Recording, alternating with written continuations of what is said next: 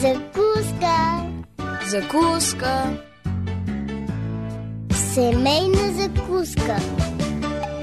Семейна закуска.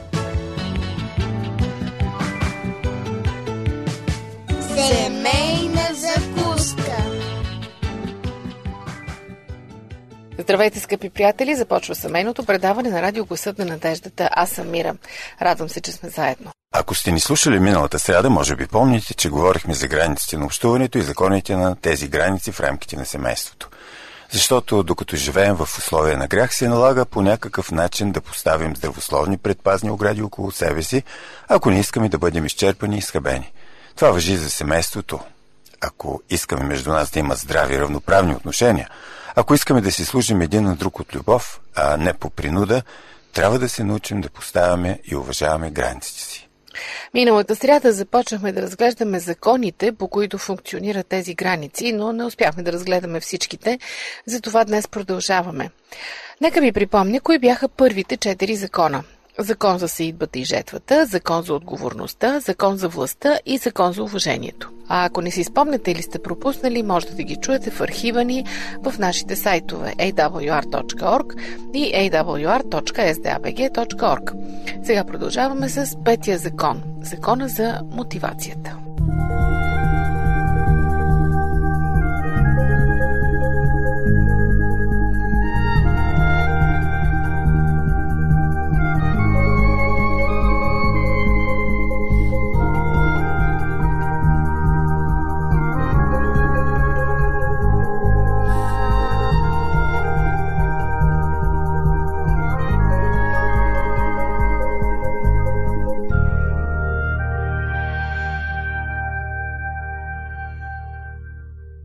Закон за мотивацията. Лари обичал всички видове спорт. Неговата жена Джен обичала Лари, но мразела спорта. Един от големите им конфликти бил, когато той е навивал да отиде с него да гледа хокей на лед. Айде, ще бъде забавно, настоявал той. Освен това ще бъдем заедно. Въпреки, че не обичала хокей, Джен си мислела, Бог ме иска любяща. Аз не искам Лари да ми се ядосва. И така тя неохотно отивала с него, но без да осъзнава, Джен правила всичко възможно Лари да разбере колко й е неприятно. Правила следното. Мотаяла се вкъщи, за да тръгнат по-късно. Не показвала никакъв интерес към играта през цялото време. Била в лошо настроение, отдръпвала се емоционално от мъжа си, дни наред му припомняла колко ужасно прекарване е имала. Накрая Лари се уморил да води на хокей своята дърпаща се жена – по-добре да не идваш, отколкото да дойдеш, а всъщност духом да не си там, и казвал той. Джен била наранена от това, че Лари не оценявал жертвата, която тя прави заради него, не разбирала, че това, което е мотивирало да каже да на Лари, не било добро и поради това нито един от двамата не получавал онова, от което имал нужда. Законът за мотивацията декларира, че ние трябва да сме свободни да кажем не, преди с цяло сърце да кажем да. Никой не може действително да обича другия, ако не чувства, че има право да избере да не го прави. За да дадете своето време, любов или ранимост на своя партньор, се изисква да направите своя собствен избор, основан на вашите ценности, а не на страх. Задължението да правите нещо е белег, че някой се страхува. Следните видове страх пречат на партньорите да сложат граници в семейството. Страх да загуби любовта. Страх от гнева на другия. Страх да не остане сам. Страх да не би да е лош човек. Страх от чувството за вина. Страх да не отговори подобаващо на любовта, която другият е показал и така да нарани неговите чувства. Страх да не загуби одобрението на другите.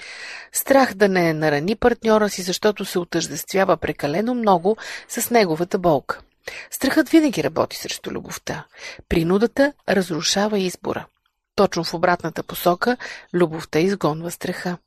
Когато избираме да обичаме без принуда, не сме ръководени от тези страхове. Водени сме от любов. Ако се препъвате в тези страхове, израствайте чрез тях, така че те да не ви контролират и да не отнемат вашите граници. Например, ако ви е страх, че може да загубите любовта си, намерете верни хора, които да бъдат до вас и поемете риска да бъдете честни с тях. В процеса на общуване вие ще започнете да побеждавате страха, че ще загубите любовта. В случая с Джен, две били нещата, от които тя се страхувала. да не я считат вече за грижовна личност и да не изгуби любовта на Лари. Нейният страх обесилва свободата и да направи избор. Чувства, че трябва да ходи на хокей, сякаш Лари бил опрял пистолет до главата й. И в резултат на това се чувства отблъсната, ядосана и отделена от съпруга си. Тя обвинявала Лари. Той бил лошият, който й отнемал избора. Да се научим да откриваме мотивите си не означава да се съгласяваме само когато на нас ни харесва или когато имаме желание да извършим нещо. Това е егоизъм. Много пъти правим неудобния и болезнен избор да се жертваме за партньора, но тези мотиви са основани на любовта и отговорността, а не на страха от загубата. До степента, до която сте готови да кажете не, до същата степен сте готови да кажете и да на онова, който партньорът ви желая. Ето защо понякога в семейство, заради добрата практика на растежа, кажете не мога да кажа да от сърце, затова ще трябва да откажа за момента. Това ви дава време да помислите, за да достигнете до правилното решение. Такъв отговор предпазва вашия партньор от това да има до себе си един отблъскващ и изолиран човек. Никой здравомислящ човек не иска партньор, който се съгласява с него от страх. Той не чувства нейната любов, откритост или свобода. Може тя да бъде там тялом, но не и духом. Законът за мотивацията ни помага да държим страха далеч от нас. Закон номер 6. Законът за оцеляването. Трент стигнал предела на своето търпение. Жена му Меган за пореден път прехвърлила лимита на кредитната карта. Винаги, когато се изправил пред подобен проблем и лошо настроение, пазаруването оправило настроението й. Въпреки, че семейството им минавало през финансови затруднения, Меган изобщо не възприемала своето харчене като проблем. Някой ден ще си изплатим дълговете, казвала тя. Това е просто един заем. Трент обаче се страхувал, че финансовото им състояние е отчаиващо.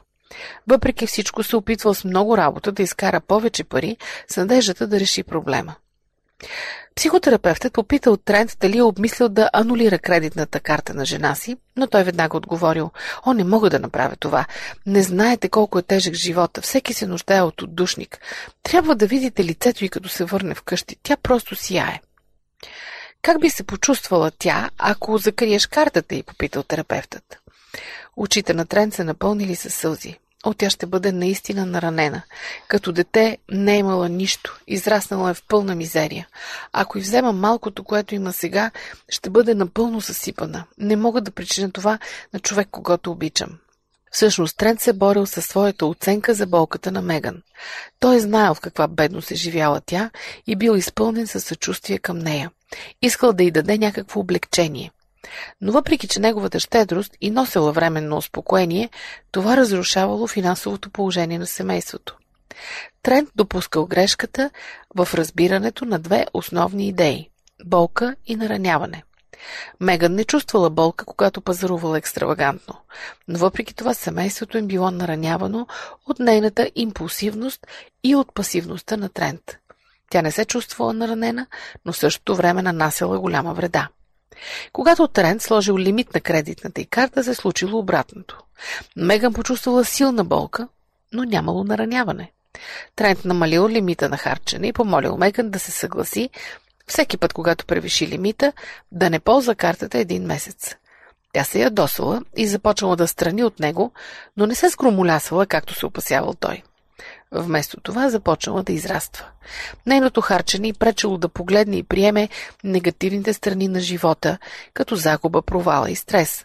Без убежището на кредитната карта, тя трябвало да се справи с тези проблеми и почнала да се развива. Чувствала болка, но не била наранена. В действителност преминала през процес на изцеление. Ако някой изпитва болка, това не е непременно белег, че се е случило нещо лошо може да се развива нещо добро, като например партньорът да се учи да израства. Това е същината на закона за оценяването. Трябва да оценим болката, която нашите граници причиняват на другите. Дали тази болка води до нараняване, или границите причиняват болка, която води до растеж. Ние не проявяваме любов, когато поставяме граници, които нараняват другия. Това е отмъщение, което принадлежи на Бог, не на нас. Но не проявяваме любов и когато избягваме да поставяме граници пред другия, за да не се чувства неудобно.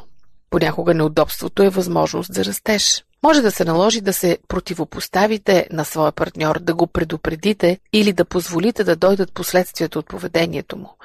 Не пренебрегвайте поставането на граници в семейството поради страха да не причините болка.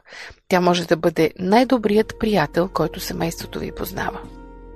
Преди да минем към седмия закон, нека ви припомня, скъпи приятели, че тук очакваме вашите писма на познатите ви адреси. Почтенският 4000 Пловди в улица Антим, първи номер 22 и електронния awr.bg.abv.bg Това е семейна закуска, радиото е гласът на надеждата, аз съм Божидар. Продължаваме след малко.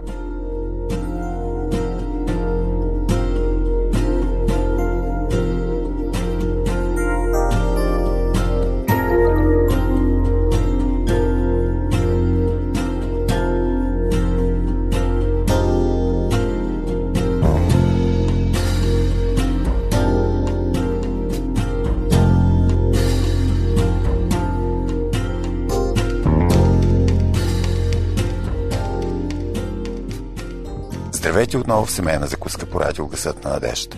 Аз съм Божидар. Днес с мира ви представяме десете закона на границите в семейството. Ред е на седмия закон, а той е законът за проактивността. Ерик и Джуди били женени 11 години и смятали, че бракът им е здрав. Но въпреки това Ерик проявявал сарказъм, когато не бил съгласен с Джуди. Той избухвал и с псевдошиги се опитвал да докаже правотата си или да изрази своя гняв към жена си. От друга страна, Джуди била тиха и покорна. Когато Ерик бил груп и саркастичен, тя го приемала тихо, като се опитвала да не падне до нивото на своя съпруг. Но горчивите чувства не си отивали, а с годините се трупали. Една вечер те спорили с Ерик и той се заяждал както обикновено. Изведнъж, като гръм от ясно небе, Джуди експлодирала с гняв. Спри, спри! Изморих се от твоето незряло озлобление и няма да го търпя повече извикала тя и спряла. И двамата били шокирани, защото никой не познавал Джуди в тази светлина. Тя се почувствала ужасно, сякаш била зъл човек. Всъщност тя бягала от някои истини, които трябвало да изрази, например да протестира срещу нараняващото поведение на мъжа си. Накрая тези истини изплували на повърхността в експлозивна реакция. Границите на Джуди били реагиращи. Ако тя не била толкова безропотна, дълго преди да избухне, щяла да седне с съпруга си и да му каже «Скъпи, ти имаш лоша страна, която ме кара да страня от теб. Аз те обичам, но няма да позволя да бъда третирана по този начин. Искам да промениш отношението си към мен и да не постъпваш повече така. Този подход се нарича проактивен подход, а не реагиращ. Законът за проактивността се състои в предприемането на действие, което да разреши проблемите, основани на вашите ценности, желания и нужди. Проактивните хора решават проблемите без да се налагат да експлодират. Те самите представят своите граници, така че не им се налага да слагат ограничения, както реагиращите хора правят. Законът за проактивността има три аспекта. Първо, реагиращите граници са нужен елемент в растежа на семейството. Много хора, които са ставали жертва или са били безсилни, се нуждаят от свободата, която идва от ревностното противопоставяне срещу лоши или груби практики. В същото време, реагиращите граници не са достатъчни за израстването. Импулсивният крясък не е поведение, което подхожда на зрели хора. Любовта може да бъде загубена и могат да бъдат нанесени големи вреди, ако личността не надрасне ролята си на жертва, която протестира. Ето защо проактивните граници запасват любовта, свободата и реалността във взаимоотношенията. Проактивните хора пасят своята свобода и отказват да се съгласяват, но се противопоставят на проблемите през целия семейен живот. Заедно с това, те са способни да съхранят любовта към своя партньор и не позволяват да бъдат уловени в капана на емоционалния ураган. Те са преодолели реагиращото ниво. Този закон се отнася за различните хора в различни фази на техния растеж.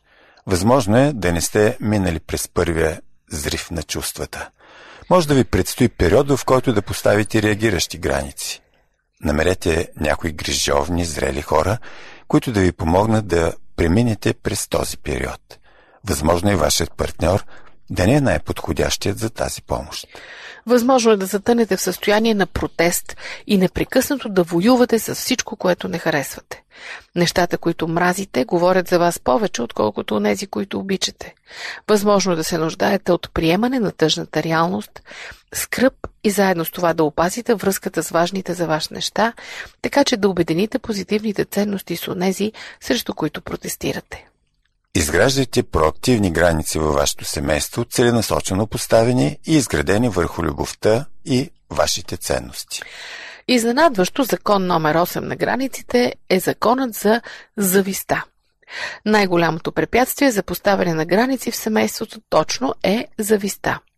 Законът за зависта гласи, че ние никога няма да получим онова, което искаме, ако насочваме вниманието си отвъд нашите граници към онова, което имат другите. Зависта омалуважава това, което имаме, като счита, че не е достатъчно. Тогава се фокусираме върху това, което имат другите, като негодуваме срещу тях, че имат хубави неща, а ние ги нямаме. Адам и Ева завиждат, когато ядат от единственото дърво в градината, което им е забранено. Имат всичко друго, освен него, но не са доволни, докато не вземат и от него. Завистта е трагична, защото ние сме неудовлетворени от положението, в което сме, но нямаме силата да го променим. Ето защо е толкова голяма пречка. Завистливата личност не поставя граници, защото не се вглежда в себе си достатъчно дълго, за да разбере какви са възможности за избор, които има. Вместо това, завистливото око се е вторачило в щастието на другите. Не бъркайте зависта с желанието. Желанието е купнеш по нещо и ни мотивира към действия, за да го имаме. Бог иска да отговори на желанията. Желанието не се фокусира върху нашата празнота, нито върху това колко щастливи изглеждат другите. Желанието запазва добрината и ценността на това, което имаме и на тези, с които сме в взаимоотношения. Завистта в брака може да лежи в основата на много проблеми с поставането на граници. Ето още един случай от кабинета на психотерапевта. Бе вказала на своя съпруг Джим. Той винаги е толкова решителен и поема контрола, докато аз съм безсилна. По тази причина ми е много трудно да отказвам. Защо, попитал терапевтът. Понеже той надделява над мен и ме контролира, както прави с хората в работата си. Не ми харесва да бъда третирана по този начин. Нещо повече. Не искам да бъда като него и затова не мога да бъда решителна, какъвто е той. Бев гарантирала, че никога не би могла да сложи граници пред Джим. Виждала се като безсилна, а него като контролиращ. За да постави ограничения пред него, за нея би означавало да притежава поне малко от неговата агресивност, нещо, което тя отхвърляла. По-безопасно и се струвало да прехвърля вината върху него и да избягва да развива своите собствени ограничения. Не можете да поставите граници в семейството, докато не видите себе си като част от проблема и като основен двигател в разрешаването му. Преодолете зависта. Поемете отговорност за своите проблеми и пристъпете към действия. Остана ни да разгледаме два закона, скъпи приятели, а те също са важни, така че не смените частотата и останете с нас до края.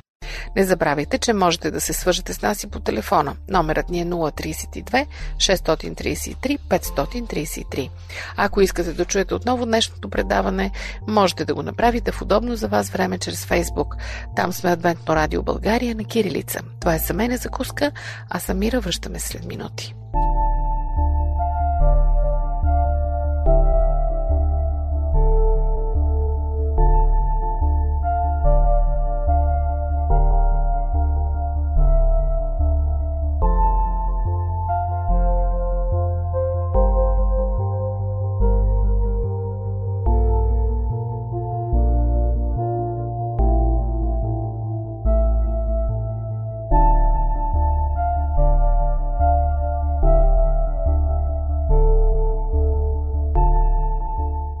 Слушате радио Гъсът на надеждата и седмичното предаване за семейството Семейна закуска. Аз съм Божидар, а темата днес е Закони на границите в семейството. Те са 10 на брой. Сега е ред на деветия. Закона на действието. Законът на действието гласи, че ние трябва да поемем инициативата за разрешаване на проблемите, вместо да бъдем пасивни. Забелязали ли сте как някои семейства са разделени на активен и пасивен партньор?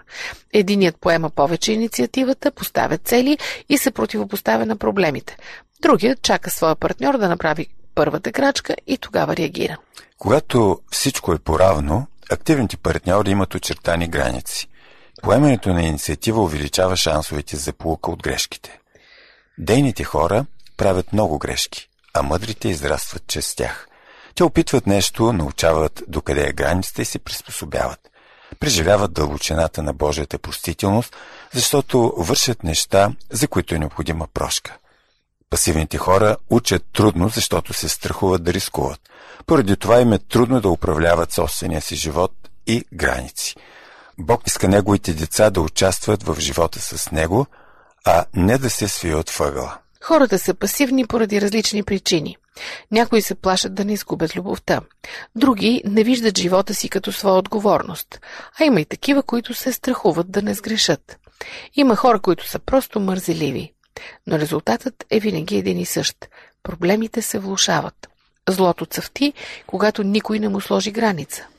Ето защо приятели и семейства предприемат действия, за да адресират проблема на алкохолиците в фазата на отричане.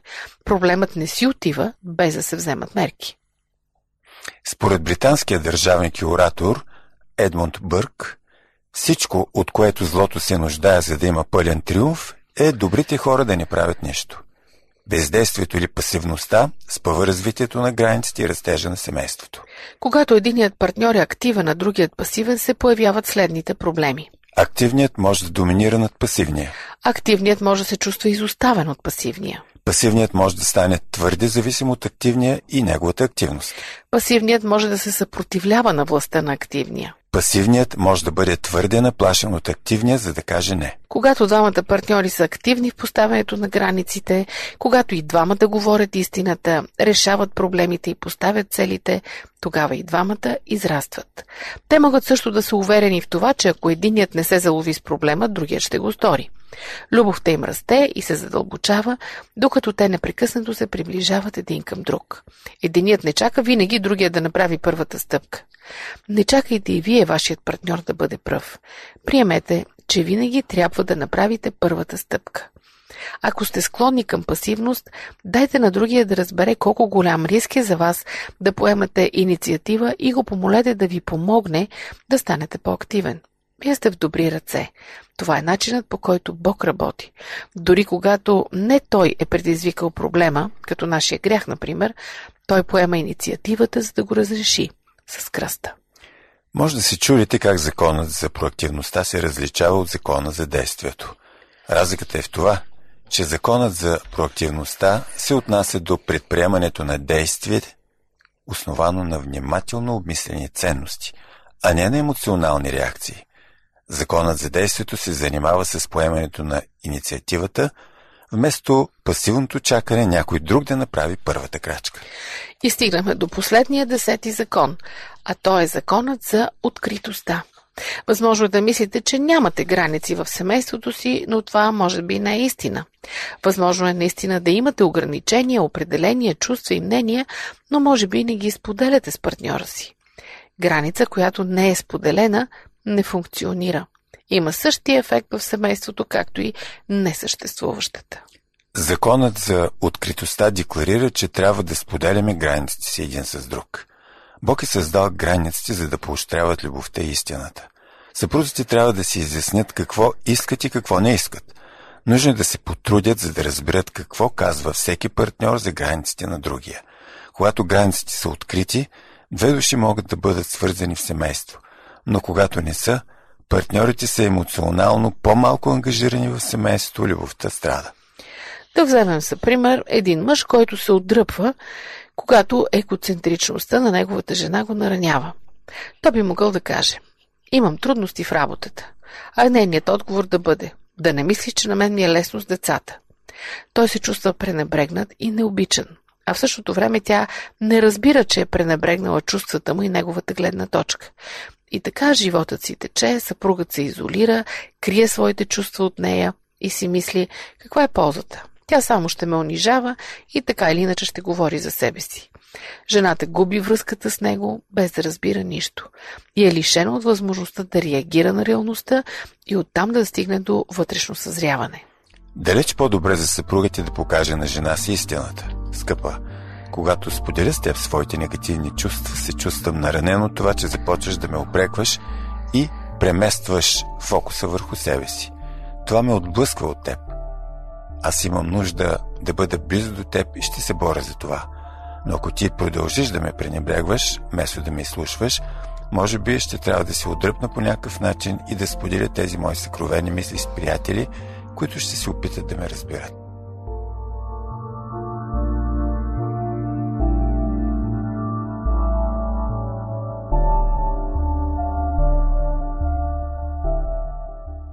Когато открием своите граници в светлината на взаимоотношенията, можем да бъдем напълно свързани с другия. Можем да решаваме конфликти, да заставаме на позиция, в която активно да обичаме партньорите си, като поемаме риска да влезем в конфликт в името на добрите взаимоотношения. Откритостта е единственият начин за изцеление и растеж. Приложете тези закони във вашето семейство и вижте как това променя отношението ви един към друг. Запомнете, не можете непрекъснато да нарушавате границите без последствия. Ние всички трябва или да живеем и се съобразяваме с тях, или непрекъснато да ги нарушаваме и да берем плода от това. Тези закони ще помогнат на вашето семейство да се приспособи към Божиите принципи за взаимоотношенията. Дочуването следващия път.